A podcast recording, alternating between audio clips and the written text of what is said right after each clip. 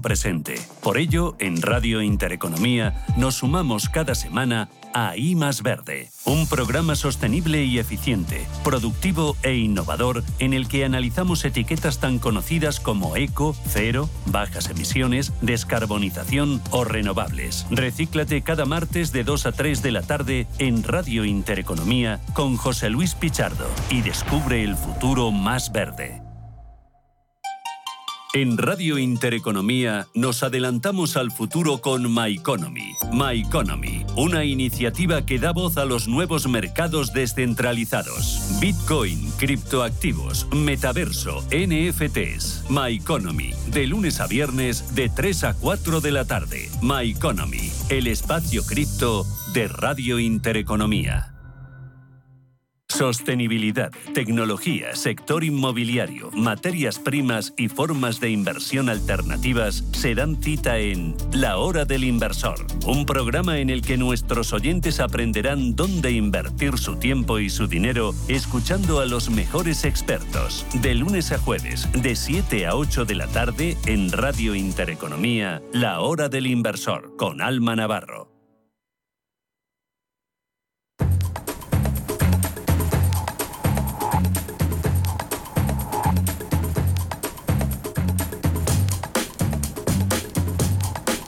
Global, firma líder en tasaciones oficiales, patrocina la tertulia con IDE Inmobiliario.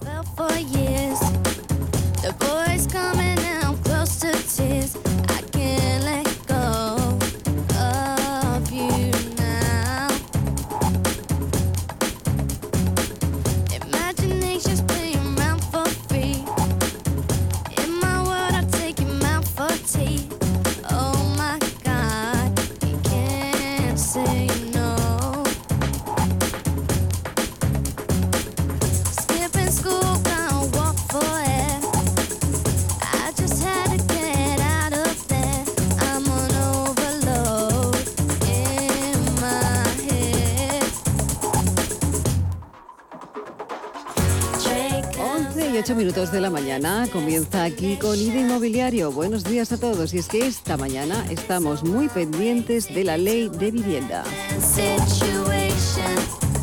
Hoy es un día muy importante ya que la ley se enfrenta a su primera votación en el Congreso con el bloque de la investidura completamente dividido. Y es que la ley de vivienda es una de esas eh, normas de la legislatura del Gobierno de coalición que ha mantenido enfrentados en los últimos meses a PSOE y también a Unidas Podemos.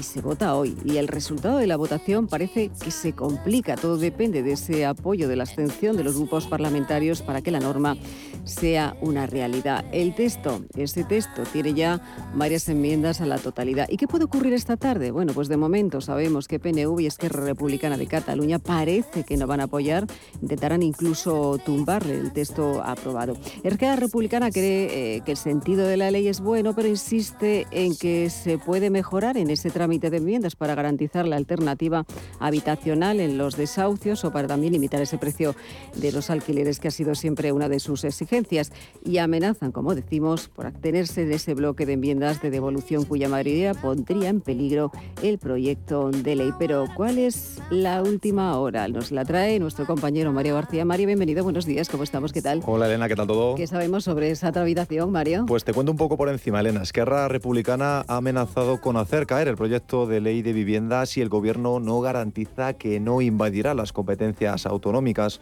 Les ha recordado al gobierno y a sus socios que podría votar a favor o incluso abstenerse en las enmiendas a la totalidad presentadas por cinco formaciones políticas.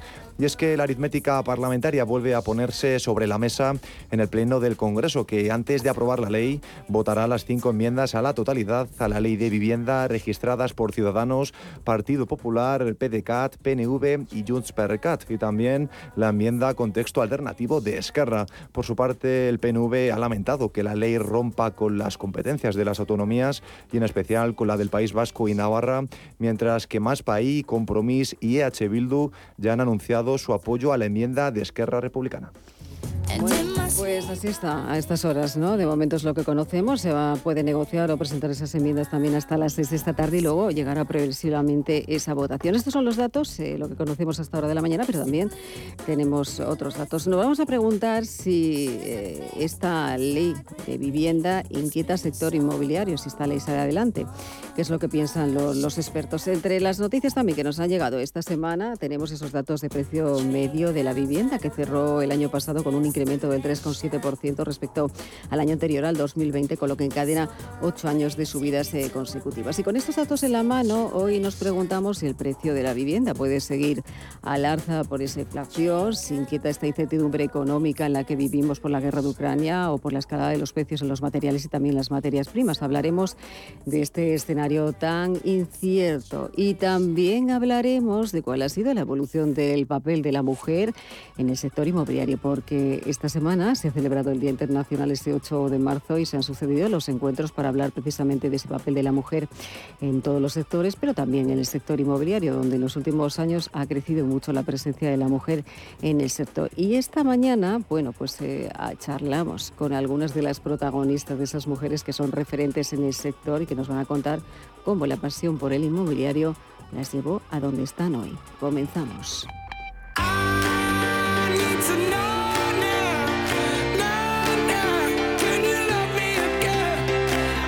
En Capital Intereconomía, con IDE Inmobiliario.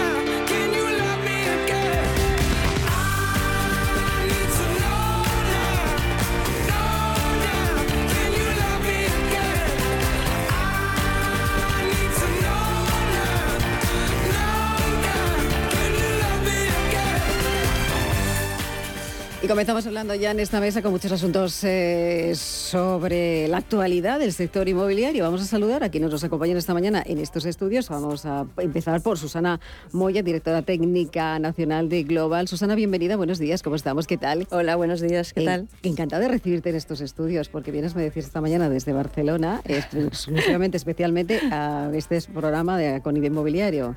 Y muchísimas gracias por pues, estar aquí. Encantada. Eh, ahora hablamos de, todos los asuntos, pero ¿cuántos años llevas tú, Susana? Hablábamos antes también en el sector inmobiliario. Bueno, yo soy arquitecto y en el sector inmobiliario ya desde esa faceta llevo un montón de años, concretamente en el inmobiliario más de 30 años, es decir, una larga experiencia. Eh, eh Susana ha cambiado mucho ha cambiado, ha evolucionado, se ha transformado, en fin. Eh, la perspectiva histórica es tremenda. Yo creo que, y en los últimos tiempos a, mucha velocidad, lo que hablábamos. Bueno, vamos a seguir hablando ¿eh? de, vuestra trayectoria también. Vamos a saludar a Virginia Fernández, directora de comunicación de Wires. Virginia, bienvenida, buenos días, ¿cómo estamos? ¿Qué, tal? Buenos días, gracias. Encantada de tenerte aquí en este estudio esta mañana. Eh, bueno, tú sabes mucho porque vosotros formasteis eh, Wires, hemos hablado mucho, muchas veces con Carmen, ¿no? que nos ha acompañado. Bueno, podía acompañarnos, pero Lleváis eh, seis años, siete años siete ya. Eh, potenciando el papel de la mujer precisamente en el sector inmobiliario y estos años eh, habéis caminado, habéis recorrido un camino muy importante, Virginia, y hay que poner en valor el papel de la mujer en el sector. Por supuesto, llevamos siete años, nacimos en 2015 y no tiene nada que ver el sector hace siete años y cómo, y cómo estamos ahora. Prueba de ello son las más de 370 socias, directivas, consejeras del sector inmobiliario, un talento y un expertise eh, eh, bárbaro. O sea que hemos recorrido mucho, mucho camino y sumando. Se sigue sumando, ¿verdad? Bueno, se sigue sumando. Y ahora hablaremos también. Vamos a hablar, a saludar a Paloma Relín, que ella es directora nacional de inversiones de Cebre. Paloma, bienvenida, buenos días. Buenos días. ¿Qué tal? ¿Cómo estamos? Estupendamente. ¿Cuántos años llevas, Paloma, en el sector inmobiliario? Pues eh, bastantes más de 20. Yo a partir de 20 no, no sigo diciendo. Vaya de experiencia. Me te iba a decir, tú eres una de las referentes del, sector inmobiliario aquí en España. Oye, ¿cómo ha cambiado, Paloma, eh, en los últimos años el sector ¿no? y, la aproximación de las mujeres al mismo, no?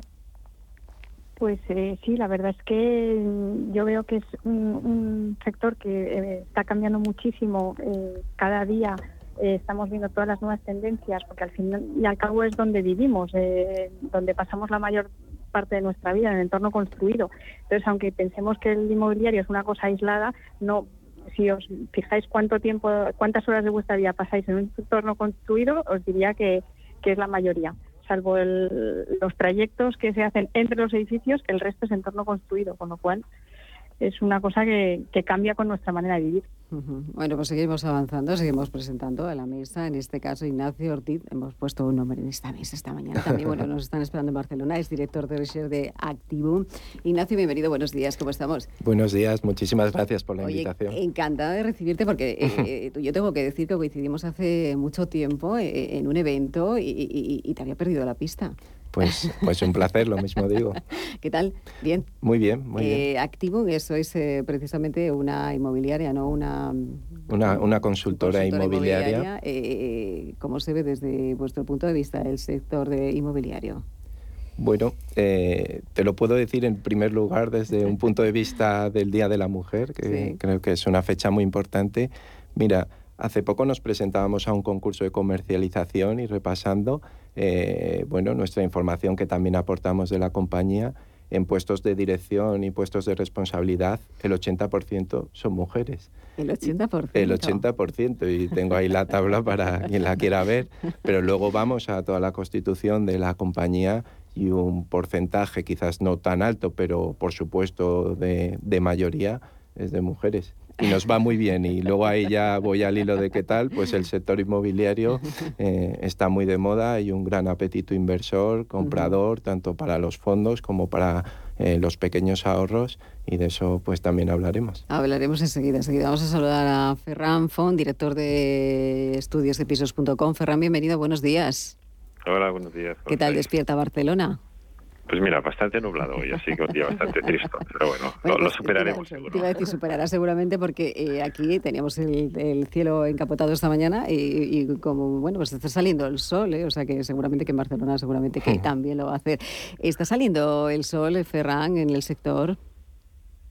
Bueno, eh, lo- lo- no, no sabía qué decirte. De hecho, después de un 21 que ha sido tan positivo y que, y que desde luego pues hemos tenido unas cifras tan tan, tan buenas y, y tan y tan saludables, y que es cierto que, que ahora pues eh, ya ya ya ya nos veíamos todos pues pues superando todo el tema de la pandemia y, de hecho pues eh, bueno la situación geopolítica y, y, y esta ley de vivienda que tenemos hoy precisamente Mm. encima de la mesa pues pues añaden esa esa esa inestabilidad que, que, que al final pueden, pueden ya no te digo hacer descarriar el, el sector pero sí pero sí son son factores que obviamente desestabilizan Mm. eh, de todas formas, estamos en estamos en un bueno, estamos en un muy buen momento por muchos motivos y uno de los motivos es el del que estabais hablando precisamente ahora, o sea que es muy saludable y no solo saludable, sino también necesario el papel de, de la mujer en el sector en general y no solo desde el punto de, de vista directivo, que obviamente también, sino desde cualquier punto de vista, o sea que ahí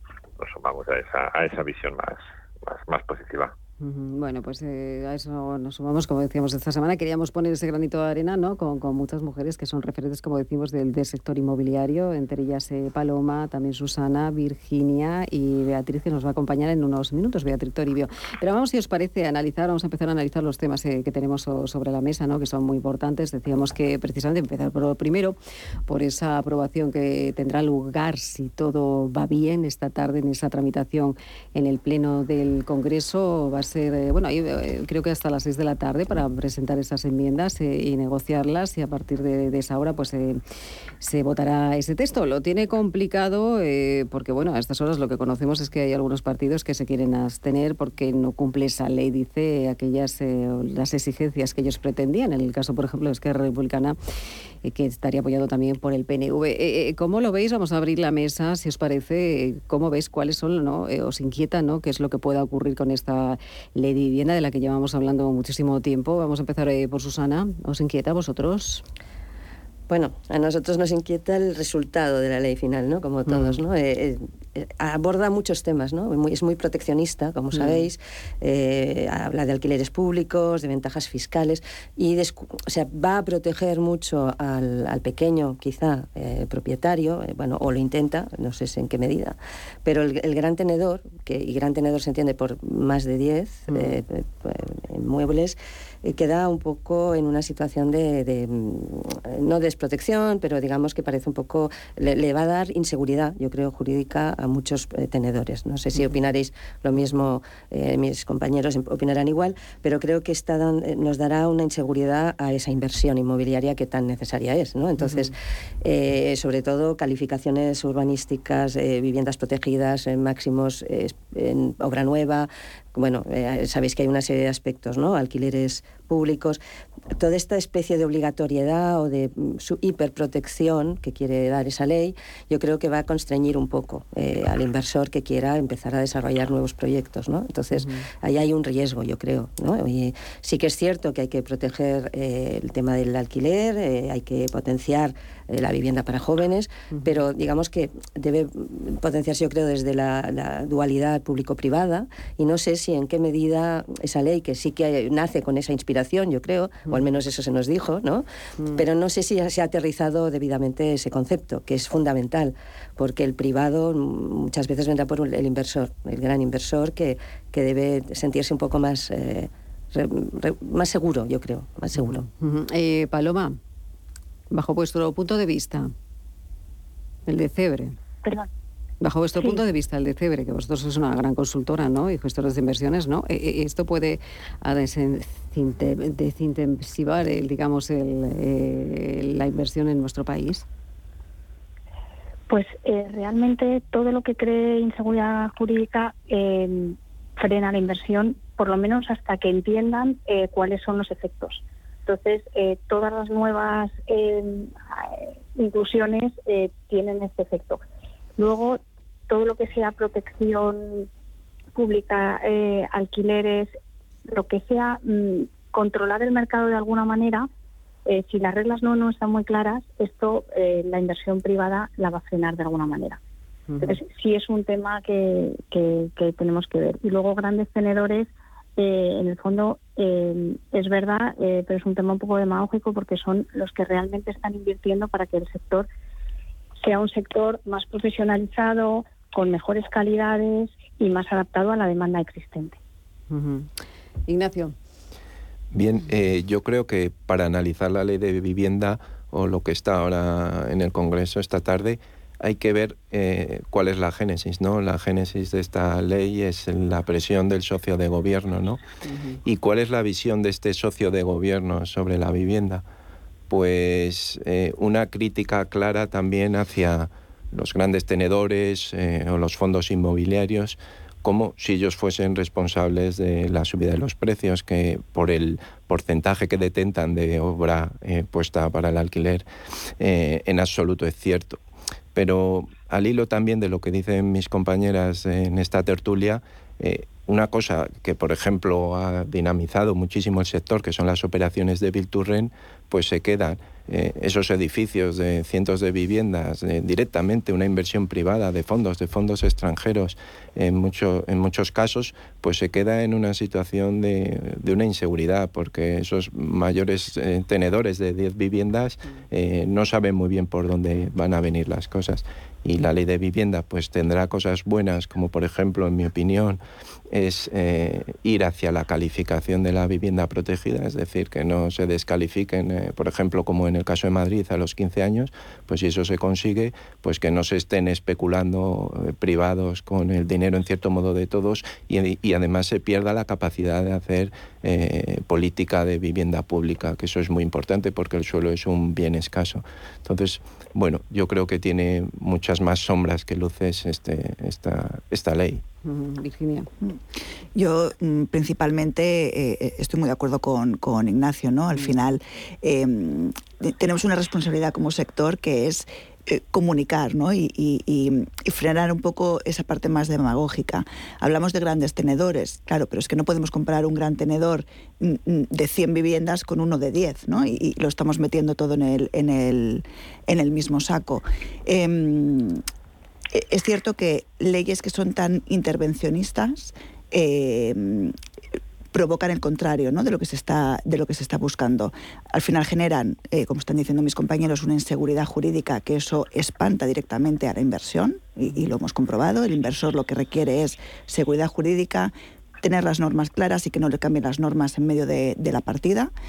Y por otro lado, que efectivamente se deje eh, eh, al mercado funcionar. O sea, estamos eh, haciendo una intervención en el mercado mm. para intentar controlar los precios cuando lo que vamos a crear es lo contrario porque no va a salir oferta al mercado. ¿no? Entonces, bueno, creo que lo, hemos hablado muchísimo en el sector, tiene muchos flecos y, y para mí es clave lo que decía Ignacio, ¿no? Es decir, de dónde, cuál es la génesis de esta ley, por qué sale esto, es un tema más ideológico que realmente Sí, sí, porque había sido siempre una reivindicación, ¿no? El control de, los eh, alquileres. Hemos hablado en muchísimas ocasiones que precisamente se estaban autorregulando con motivo precisamente de, la pandemia y de lo que nos estaba ocurriendo, ¿no? El mercado se estaba autorregulando y no, era, no, era, no se necesitaba, ¿no? Por ese control de, precios a, los alquileres. Eh, totalmente, y voy a citar a Idealista, aunque aquí también luego por Ferranfon está pisos.com y que la verdad tiene un gran conocimiento de datos, pero por ejemplo en Idealista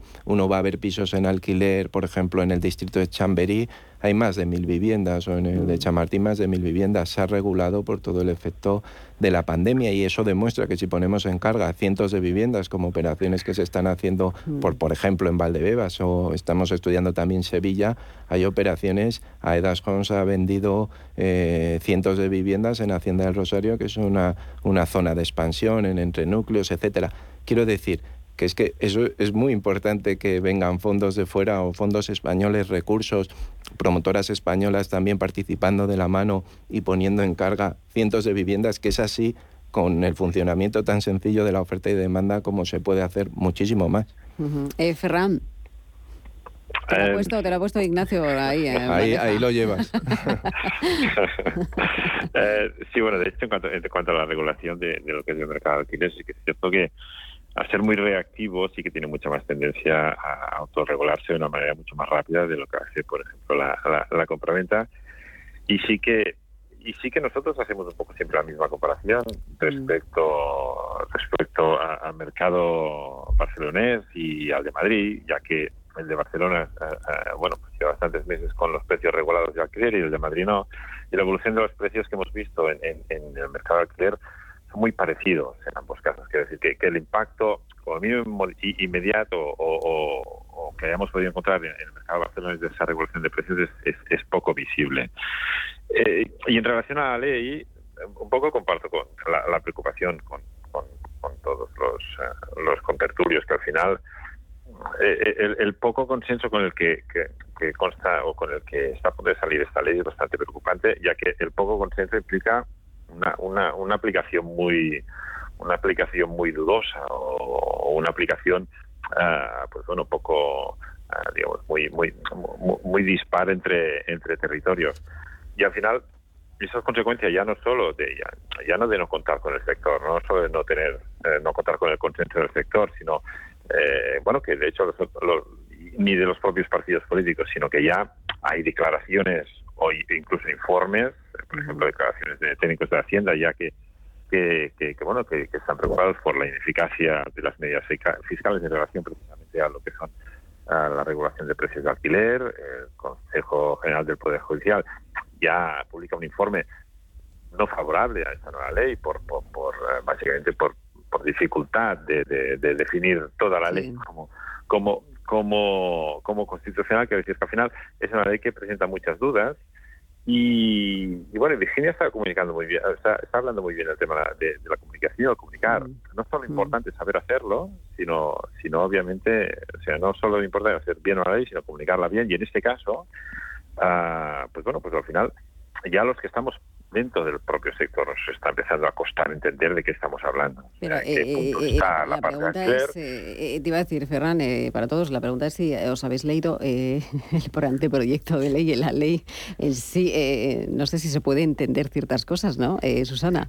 A mí, uno de los aspectos que me preocupa de esa incertidumbre que comentábamos es la delimitación de las zonas de mercado tensionado, mm. que es un concepto que en Barcelona conocemos, pero, a ver, que esto viene yo creo viendo un poco a lo de los orígenes, ¿no? A momentos en los que había una incidencia de alquileres turísticos, había un, un contexto eh, social y económico muy dispar, muy diferente al que tenemos en este momento. Entonces, yo creo que ese concepto de eh, tensionado habrá que estudiarlo muy bien y no, y no creo que la ley lo defina eh, de forma muy clara, o, no sé si vosotros lo habéis tenido más claro. Os, pero... os ha dado tiempo a verla, os ha dado tiempo a leer parte de, la ley, Virginia. Hablamos de la comunicación, que era muy importante, y es que eh, comunicar, informar es importante y, también se tiene que hacer ¿no? por parte de, los políticos que, que, bueno, que redactan una ley y que eh, no sabemos muy bien qué es lo que quieren decir. Yo estoy convencida de que muchos de ellos no se la han leído ni siquiera entera y no tienen claro y, y, es a lo que vamos, ¿no? Al final es...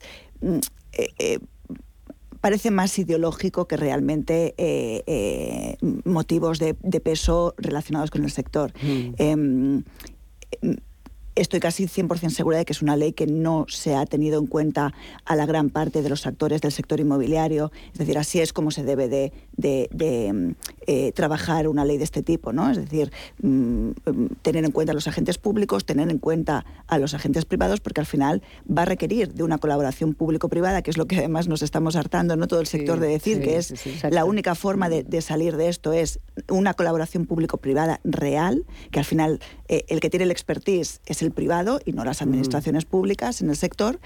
Y, y, bueno, pues, pues al final es que no, eh, es hasta eh, es lo que tenemos delante, ¿no? Es, es, es, es, casi todo pura ideología. Entonces, la aplicación real en el sector, bueno, pues es que es que no es que no la tenemos clara, es que no sabemos cómo va cómo va a ser ni si se va a aplicar, ¿no? Eh, Paloma.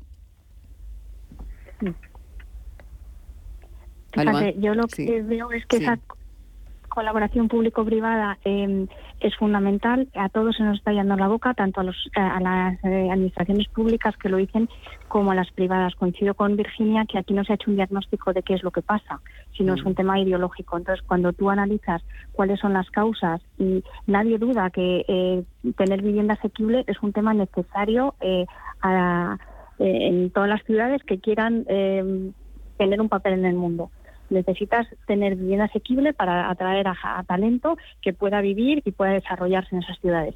Por tanto, nadie está dudando de eso, pero el regularlo de una manera que solo cumple a una mm, ideología y que no tiene nada que ver con la realidad del problema, yo creo que eso es lo grave. No sé, Ignacio, si quieres apuntar algo más. Bueno, eh, en cuanto a las zonas tensionadas, pues efectivamente, ¿qué, zonas son esas? O tensión, tensión hay en todas partes, ¿no? Evidentemente. Y limitar el precio o ir a, atacarlo más allá de la propia regulación que se produce, pues es complicado y peligroso. Mm, habrá que ver también, yo creo que es muy importante, mm, por un lado la ley ¿no? a nivel estatal y también luego ir reduciendo el prisma y bajar a las comunidades autónomas y a los municipios. Y donde ocurre, yo creo, el verdadero problema es cuando está en la línea el en, en cuanto a esta ley, que yo la entiendo nociva en, en la mayoría de sus puntos, en cuanto está en la misma línea el, el gobierno de la nación y las comunidades autónomas y municipios. Entonces ahí sí que se puede producir una situación muy complicada. Eh, Susana, solo un apunte, no, por decir algo positivo, ¿no? decir, yo creo que es bueno que se aborde el problema de las viviendas vacías. Tampoco sé si la única solución es un tema fiscal o pues, impositivo, ¿no? Yo creo que hay que abordarlo desde otras prismas, ¿no? Que también volvemos a lo de la participación de otros eh, partners en, el, en el tema de la solución, pero abordarlo es necesario porque realmente hay un parque de viviendas vacías en las grandes ciudades que, mm. que se está que, se tiene que reactivar de algún modo. ¿eh? Entonces, está bien focalizar en él, pero si la única solución es impositiva, fiscal, no sé si será la solución. Bueno, eh, vamos a marcharnos eh, unos minutos a publicidad, enseguida vamos a volver y os voy a preguntar, entre otras cosas, vamos a, hablar de otros temas, pero quiero que os penséis cuáles pueden ser las consecuencias de la aprobación, si se llega a aprobar con todas, eh, bueno, pues con todas las exigencias ¿no? eh, que tiene Esquerra Republicana y el PNV, si, bueno, pues si esas enmiendas se aprueban, eh, ¿cuáles podrían ser las consecuencias para el sector inmobiliario? Enseguida lo pensáis y enseguida lo contáis. Hoy en día encontrar la herramienta que pueda resistir el paso del tiempo es fundamental en la renta fija. Es por eso que MFS Investment Management adopta un enfoque Active 360. Visite mfs.com barra Active 360. Si necesitas una tasación oficial para solicitar una hipoteca, para una herencia, para conocer el valor de tu patrimonio, tu empresa es Global, con V de valor. Somos una firma líder en tasaciones oficiales homologadas y en servicios integrales de valoración, ingeniería y consultoría inmobiliaria, con más de 35 años de experiencia, rapidez online, rigor y garantía de servicio. Recuerda, Global se escribe con V de valor. Global.es. Si caminas solo, irás más rápido. Si caminas acompañado, llegarás más lejos. Luna Sevilla es su asesor patrimonial de referencia. Prestando nuestros servicios como agentes de Caser Asesores Financieros, somos una empresa con amplia experiencia profesional y una clara apuesta por la formación de calidad, la información transparente y objetiva y por el asesoramiento financiero personalizado y continuado. Si desea más información, visite lunasevilla.es o llámenos al 91 762 3442.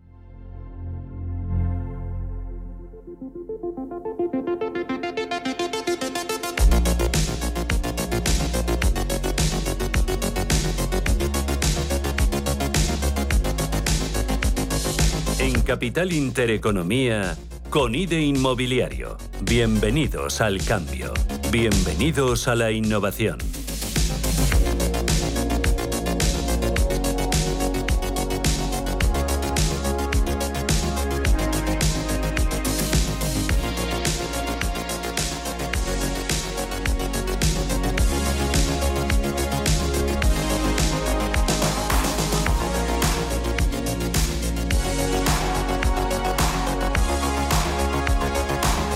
Seguimos debatiendo, eh, hemos estado eh, debatiendo eh, en, la- los minutos de publicidad también sobre la ley y la pregunta sobre la mesa era las consecuencias que puede tener si se llega a aprobar precisamente esta ley con esas exigencias ¿no? que quieren los partidos políticos. Vamos a comenzar, si os parece, analizando y enseguida saludamos que a Beatriz Toribio, que está al otro lado del teléfono, pero Susana, las consecuencias que puede tener de, de aprobarse con, con todas las exigencias que quieren los partidos políticos para el sector, ¿cuáles pueden ser? Bueno, puede tener muchas derivadas. Además, yo creo que el contexto geopolítico en el que estamos puede tener. eh, las consecuencias pueden variar sustancialmente en función de cómo evolucione eh, toda la situación, ¿no? Pero digamos que centrándonos solo en lo que es la ley. Eh, a nivel de alquileres, como habéis comentado antes, eh, las experiencias que ha habido en esa misma dirección, el mercado no ha, no, no ha manifestado un cambio sustancial eh, derivado de, de la imposición de este tipo de alquileres, ¿no? Eh, limitados, etcétera. Eh, en cuanto a los inversores, ya lo hemos dicho antes, yo creo que ahí sí vamos a perder ese, ese impulso que estaba ahora muy latente, Build to Rent otras, y otras operativas, algunas OCIMIS, veremos cuál es la evolución. Eh, nuestra opinión es que muy positiva no va a ser la- el aterrizaje, eh, así en principio. Eh, Ferran. Totalmente. Sí, bueno, el, el- el- primero es, es difícil eh, difícil prever cuál, cuál, cuál será exactamente el impacto, ya que antes estábamos hablando de, de hacer el diagnóstico y, y hay muchos casos que es muy complicado hacer el diagnóstico porque se cuentan con, con, con muy pocos datos. De hecho, hay pocos datos de dónde están las viviendas vacías, hay pocos, eh, si no hay datos de dónde está realmente el censo, eh, censos de grandes tenedores. Y en cuanto a los precios, eh, pues bueno, pues, pues, pues hay 18 meses a partir de la aplicación de precios en que se van a calcular esos precios de referencia para alquiler, lo cual eh, partimos de esa disparidad o esa falta de datos como para ver, como para saber qué consecuencias puede tener esto, lo que, lo cual son, son complicadas de hacer. Lo que sí que seguro va a tener Mm. Va a crear esa disparidad entre territorios, que habrá territorios que sí que apliquen la ley, territorios que no apliquen la ley, con lo que el coste de oportunidad, o sea, todo aquello que nos cos- que, no- que- que nos cueste a todos, y a, Mm. todo- y a todos nos referimos a profesionales, a, a- a gentes que están relaciona- relacionadas en mayor o menor medida, a compradores, a, inquilinos, etcétera, etcétera, todos nos tendremos que adaptar a esta nueva ley y eso obviamente tiene un coste. O sea, todos estamos Ujú. haciendo esto y no otra cosa. Um, lo que lo, lo- el- lo que esto redunda obviamente en, en- en, bueno en, una situación peor en teoría de la que estamos ahora. Y en cuanto al alquiler pues sí que es cierto que, que no solo crea esa situación difícil de prever porque al final tampoco hay datos no hay datos eh, no sabemos cómo esto puede impactar pero sí que probablemente pueda pueda pues eh, pues desembocar en, en, en un mayor en un menor interés en general en los en los pequeños propietarios que son que son mayoritarios en. España pues en mantener sus pisos de alquiler o en mantenerlos actualizados, es decir, a menor rentabilidad, pues lo que tendrá pues un parque de vivienda al final más eh, pues más pequeño y más viejo. No, eso no, eso no lo queremos. Paloma. Paloma. lo que creo es que realmente lo que vamos a ver son eh, pues mm, un, freno en, la actividad que estaba viendo hasta mm. que se estudie eh, la letra pequeña mm. que, realmente implica eh, es verdad que ver dónde están las viviendas vacías pues como no se sabe va a llevar un tiempo pero todo lo que tiene que ver con el 30% de, de, vivienda social, pues va a hacer que, se tomen otras eh, referencias. Es verdad que los precios de la construcción además han subido un montón, con lo cual los números que ya se habían hecho los promotores están, eh, están ajustados. Eh, con lo cual yo de momento veo paralización y menos oferta puesta en mercado. que puede redundar en incremento de precios, evidentemente. Virginia. Bueno, por no repetir un poco lo que mm. han dicho eh, los compañeros, que, al final es eso, yo añadiría algo nuevo que, no hemos comentado, pero que se ha visto en otros eh, eh, países, en otras ciudades donde se ha aplicado una norma parecida y es, esto favorece la economía sumergida.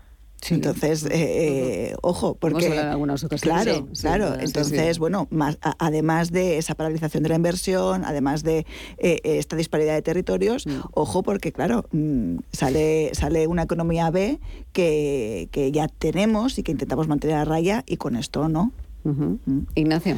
Bueno, yo voy a hacer como Virginia, que se ha centrado en un punto y lo ha dicho Paloma por encima que es eh, un punto importante de la ley, que es la obligatoriedad del 30% de la obra nueva dedicarla a vivienda protegida. Yo no sé si esto está bien pensado. Es decir, vamos a levantar un, bloque de pisos de 80 pisos en el entorno de La Moraleja, en Solana de Valdebebas, con el 30% de vivienda protegida. ¿Eso qué va a producir? ¿Qué le va a producir al promotor, al que se compra la vivienda? Mm, y no es una no es una crítica para nada a la vivienda protegida y por ejemplo en ámbitos como el Solana de eh, Ignacio que no la construyan. Que no efectivamente que no, ni la van a vender porque primero no la van a construir. Y un 15% pues. de alquiler social además no y además en ese 30 no eh, pues eh, pues todavía efectivamente recordar que había un 15% de, todavía efectivamente que aún complica más. Susana más. Pues hay un tipo de perfil de, de suelos de promociones que también son muy importantes en, en nuestro sector que van a ser de todo punto de vista inviables. Otras lo serán pues más complicado, pero esas seguro. Yo creo que el que, que, está redactando la ley, pues cuando estamos hablando de que no se ha hablado con expertos, ni ellos mismos muchos no saben y por supuesto es que no han hablado.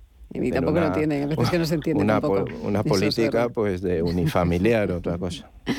Bueno, vamos a saludar eh, a Beatriz Toribio, nuestra experta inmobiliaria. Beatriz, bienvenida, buenos días. Hola, muy buenos días. ¿Qué tal? ¿Cómo estás? Enhorabuena también, ¿eh? porque tú eres también una de las referentes del sector inmobiliario. Tengo que decirlo, llevamos ah. muchos años hablando contigo y siempre hemos debatido largo y tendido sobre el sector y bueno, lo conoces muy de cerca. Porque ¿cuántos años? Decía yo a los compañeros, ¿cuántos años eh, llevaban ellos en la profesión? ¿Cuántos años llevas tú dedicándote al sector? Yo ya lo he perdido, ya he perdido la cuenta, la verdad, pero va por 20 por lo menos. Así que, pero nada, encantada porque la verdad es que cada día aprendes, aprendes algo más y es un sector que, que te atrapa y apasionante y tenemos importantes retos. Es verdad, el sector además enamora, ¿no? Yo creo que todos los que estáis aquí, el, bueno, pues hicisteis un día dedicaros a ello, yo creo que enamora. Está en un momento también muy importante, muy interesante, pese a toda la incertidumbre ¿no? económica, que ahora también hablaremos sobre, sobre lo que está ocurriendo también con los materiales, las materias primas, la guerra en Ucrania, todo lo que puede desestabilizar el mercado, los tipos de interés, ahora lo hablaremos, pero em, Beatriz, em, hablábamos de precisamente lo que va a ocurrir hoy, ¿no? De esa aprobación, si todo indica que, bueno eh, va bien, se aprobará, eh, al no ser que se abstenga en este caso Esquerra Republicana y, PNV. ¿no? Eh, claro, esta sensación hablamos de, de, la, de las consecuencias, porque ha sido una ley de la que hemos hablado muchísimos, muchísimas ocasiones, que ha tenido un proceso largo, tedioso, donde eh, digamos que la negociación eh, ha sido, no sé si decirte de aquella manera, pero llegamos a un punto eh, en el que, claro, las consecuencias de, esta aprobación de esta ley, que, tampoco tiene unas bases, unas bases claras, ¿qué puede, qué puedes, ¿cuáles pueden ser las consecuencias precisamente de la aprobación hoy?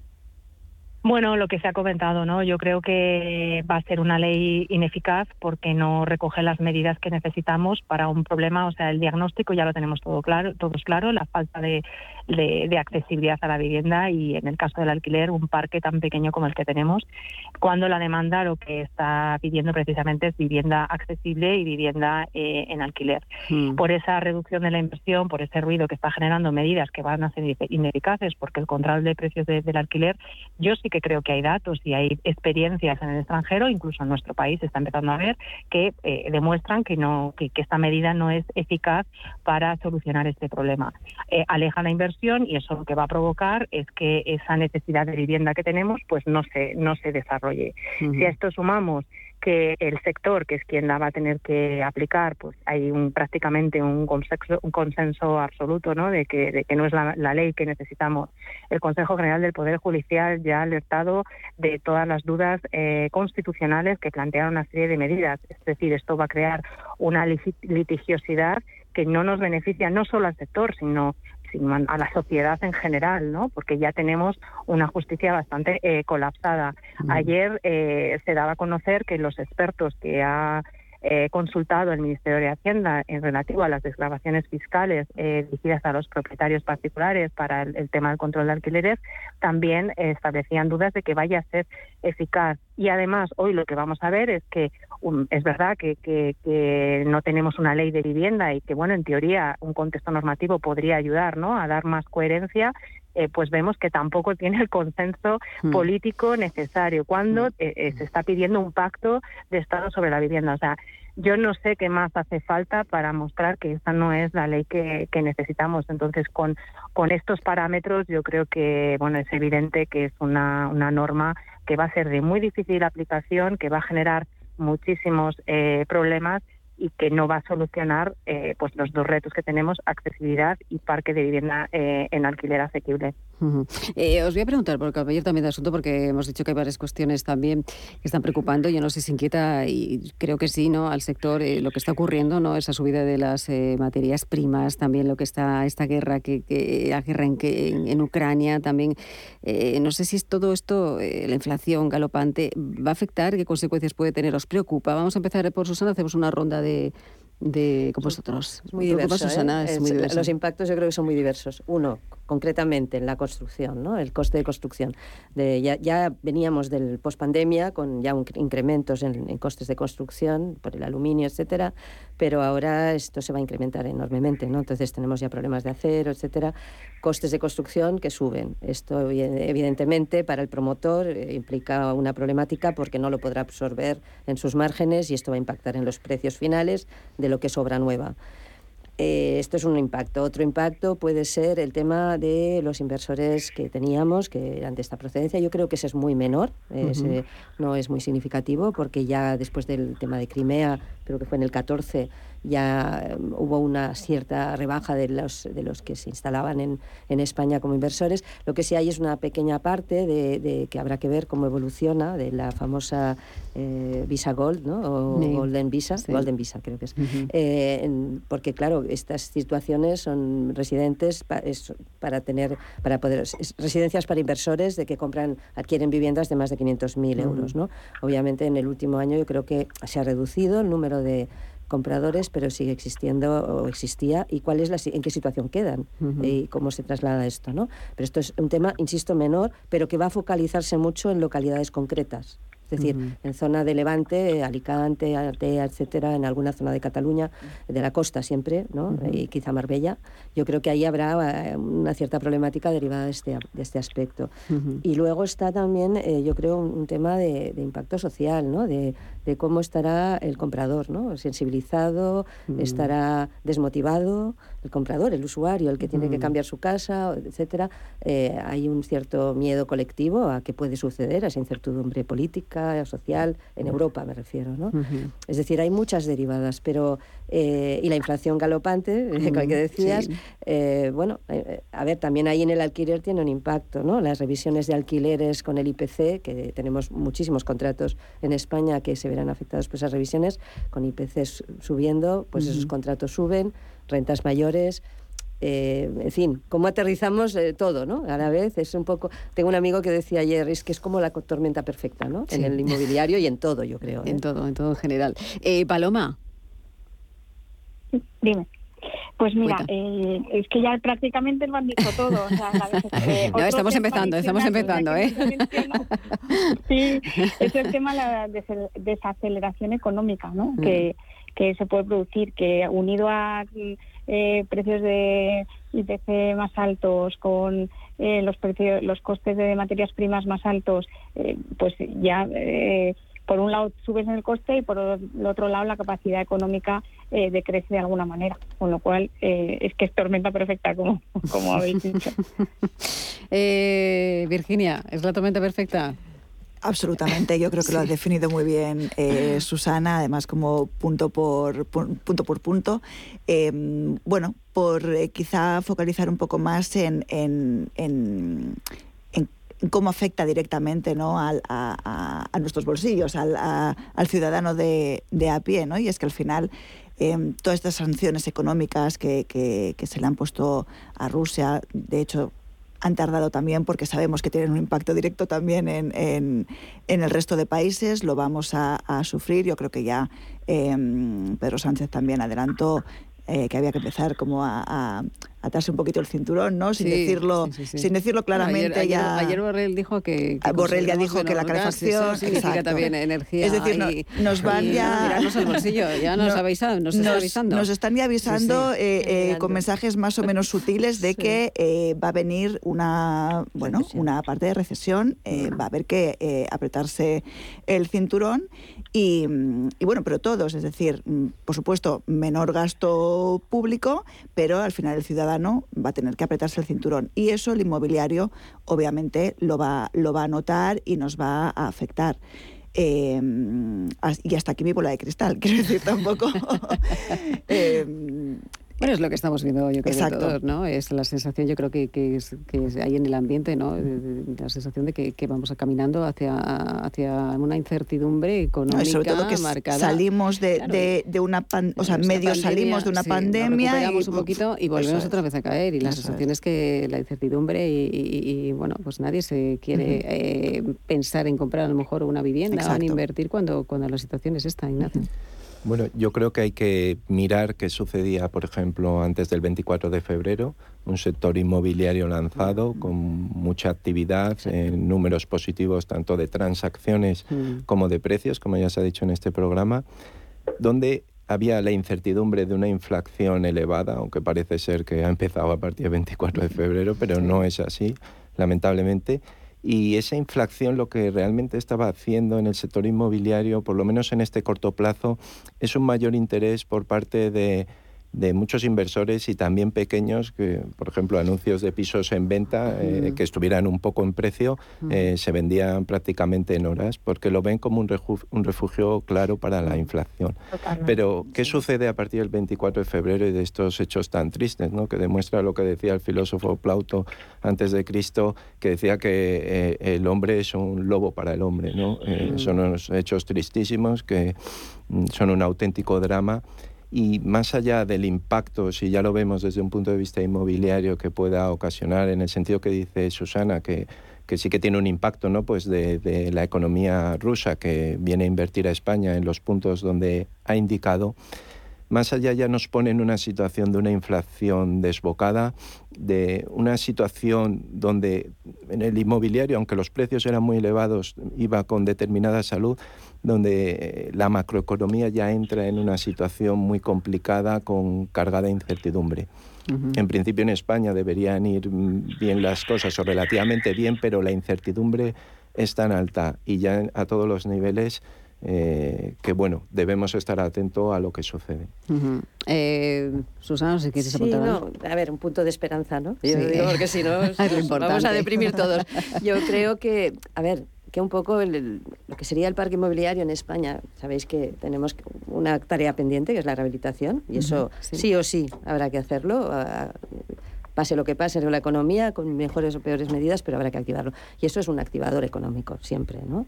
Por un lado. Y por otro, yo creo que en una visión mucho más a largo plazo, ahí sí que hay inversores que puedan ver que el inmobiliario en un país como España, que tiene mucha costa, con temas turísticos, que ahora están muy mal, que ahora todo lo que queráis, pero que en una visión a largo plazo, mucho más que al medio, quizás sí que pueda verse como un refugio económico. Y tenemos algo, Susana, que nos has comentado, tenemos mucho sol.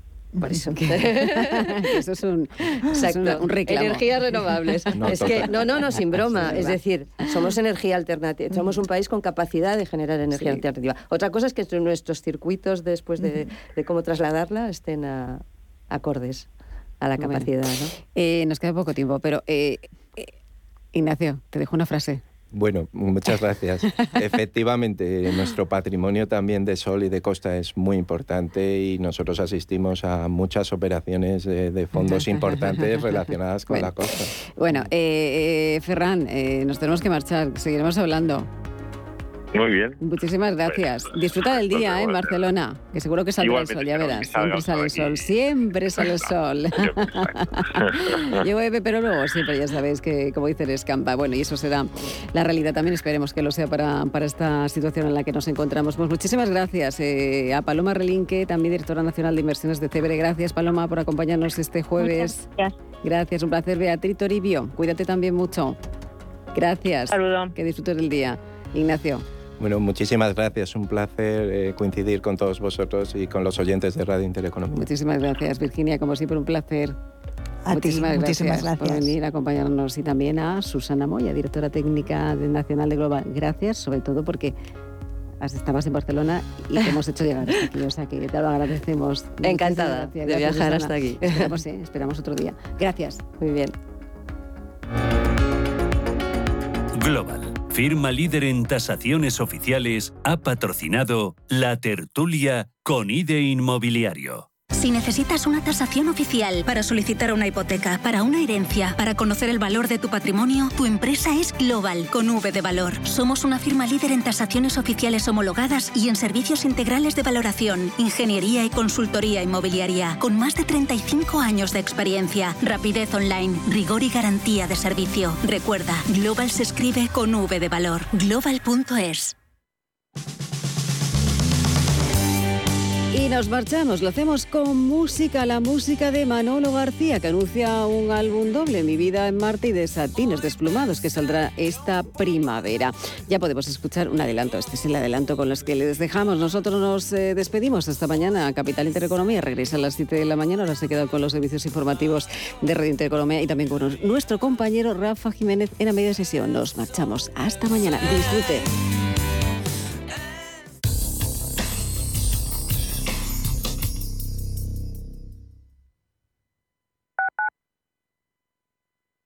WeCity es la más reciente e innovadora plataforma de inversión inmobiliaria. En WeCity podrás invertir en las mejores oportunidades inmobiliarias y diversificar tus ahorros de manera fácil, rápida y segura. Entra hoy en wecity.io e invierte en un solo clic. O si prefieres, llama al número 679 667 623 y te ayudaremos.